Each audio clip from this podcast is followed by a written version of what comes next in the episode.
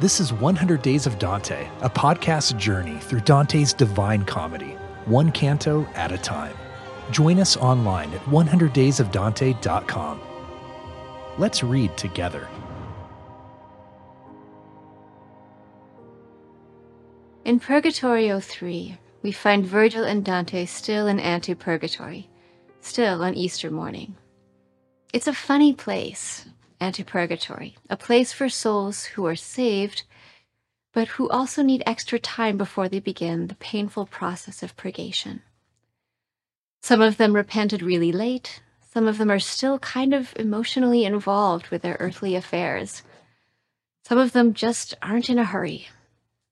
So it's a place fraught with delay. It's also a place of confusion. Dante and Virgil are still getting used to this place. Neither of them has been here before. They have both just been scolded by Cato, the Roman statesman who serves as Purgatorio's guardian. So Virgil now needs a little time to recover what Dante calls his dignity, l'onestade. Then the perspective shifts. Dante sees the slope of Mount Purgatory, their destination, rising up in the distance. Dante also sees his shadow slicing through the Easter morning sunlight that falls on the plain. Yes, it's still Easter morning. Dante notices that his shadow is alone. He thinks he's alone.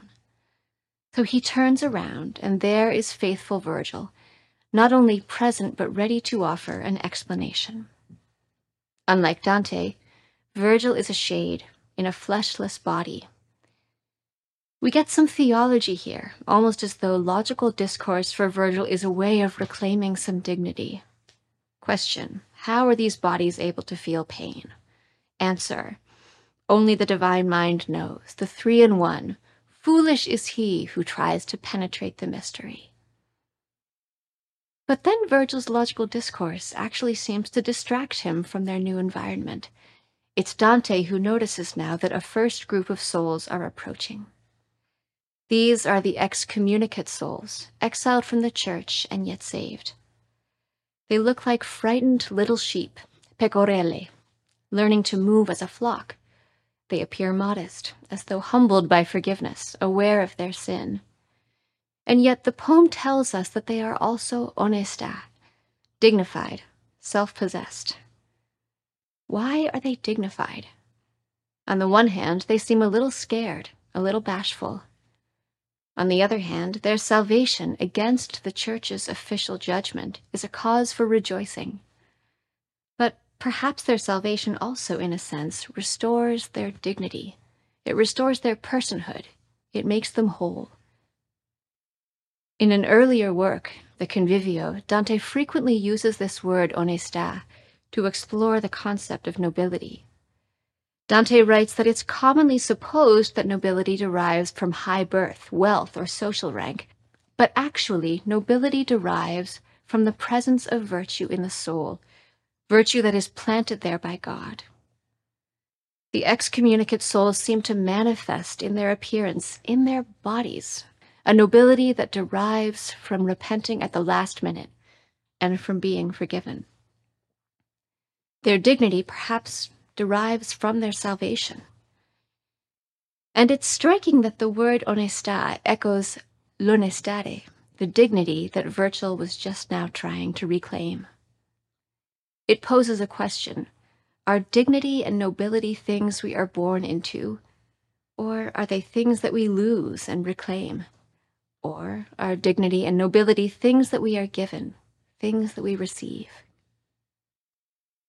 Both the new and the old concepts of nobility, both high birth and divinely given virtue, are embodied in the person of Manfred, a beautiful young king who now emerges from the crowd.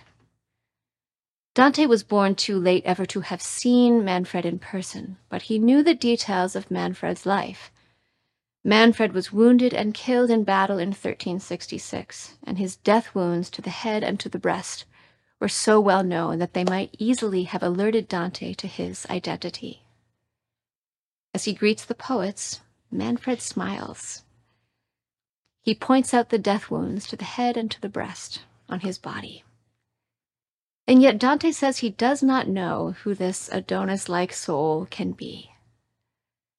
Manfred introduces himself and then immediately asks Dante to share the good news with Manfred's beloved daughter Costanza when Dante returns to the present life, to share the good news of Manfred's last breath repentance and salvation.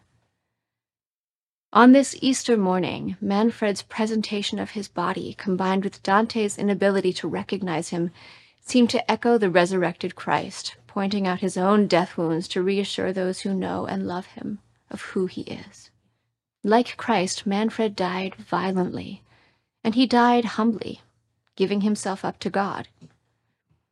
Like Christ, Manfred is now joyfully exalted. So we might say that Manfred is Christ like in his humility, and yet also Christ like in his dignity, the dignity divinely instilled in the process of salvation. Like Christ's body, Manfred's body graphically reports the story of sin and salvation. Manfred rebelled against the church, and in battling the church, he received these iconic death wounds. But in the very moment he received those wounds, he repented of that rebellion. That cleft brow recapitulates the motif of sunlight cleft by Dante's body, reminding us that Dante has a real fleshly body, a body that might also manifest the miracle of forgiveness. We have Christ's body, we have Manfred's body, we have Dante's body. We also have Virgil's fleshless body, which stands to the side like a question mark. In the case of Manfred, it's conspicuous that it is not his birth but his body that now makes his dignity visible. Dante's denial of knowing who Manfred is seems to deliberately stage the contrast between Manfred's rank, his high birth, his spectacular rebellion, everything that Dante knew of Manfred already, and what Dante sees now a miraculous Manfred, a manifestation of God's readiness to love and forgive. A smiling king, a Christ like figure, a beautiful body marked by sin and salvation Manfred seems somehow set apart. But why? Perhaps more than any other souls we will meet in purgatory, Manfred seems to embody this joy of salvation. His account of his salvation is rhapsodic, lush with thanksgiving for God's goodness. Horrible were my sins, but the infinite good has such great arms, si gran braccia, that it receives anyone who turns to it. Manfred emphasizes the great span of God's love. There is no one who so loses the eternal love that it cannot be regained. At the same time that Manfred extols the mercies of the God who gladly pardons, implicitly criticizing the mistakes of corrupt clergy, the poem notes the consequences of rebellion against the church. For each rebellion, thirty-fold times in antipurgatory, unless that sentence is reduced by the prayers of the living. We begin to see in this passage some of the details of God's justice. God is not indifferent to rebellious sin against the church. Yet the gravity of sin seems ultimately to enhance Manfred's radiant joy in recounting the mercy that he has received. As the canto ends, Manfred repeats his request See now if you can make me glad, revealing to my good Costanza how you have seen me. Manfred's salvation is a deeply relational event, increasing his love for God, prompting him to lovingly remember and be remembered by his daughter, and now inspiring him to approach Dante to help him.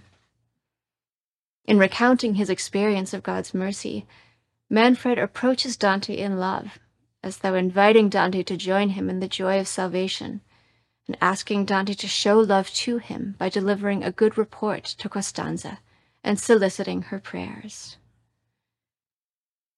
Dante's encounter with Manfred offers an opportunity for Dante both to offer and to receive love from this noble, beautiful soul. To convey the news of God's mercy requires Dante to acknowledge his own need for God's mercy. It requires a fundamental sense that the great love of God for humans is actually the basis for love among humans. God's mercy makes it possible for humans to reach out to each other in love, even beyond the severances of death. To know one's own sins and to know oneself as loved and forgiven is a source of dignity, a source of humility, and a cause for joy. For Manfred, the story of salvation is expressed in the body. The body tells a salvation story, sings a salvation song. What can this mean for Dante and for his body, his flesh and blood? What is the story that his body will tell? Thank you for reading Dante's Divine Comedy with us. Continue the journey at 100daysofdante.com. 100 Days of Dante is brought to you by the Baylor University Honors College with support from the Torrey Honors College at Biola University, the Templeton Honors College at Eastern University, the University of Dallas, Whitworth University, and Gonzaga University in Florence.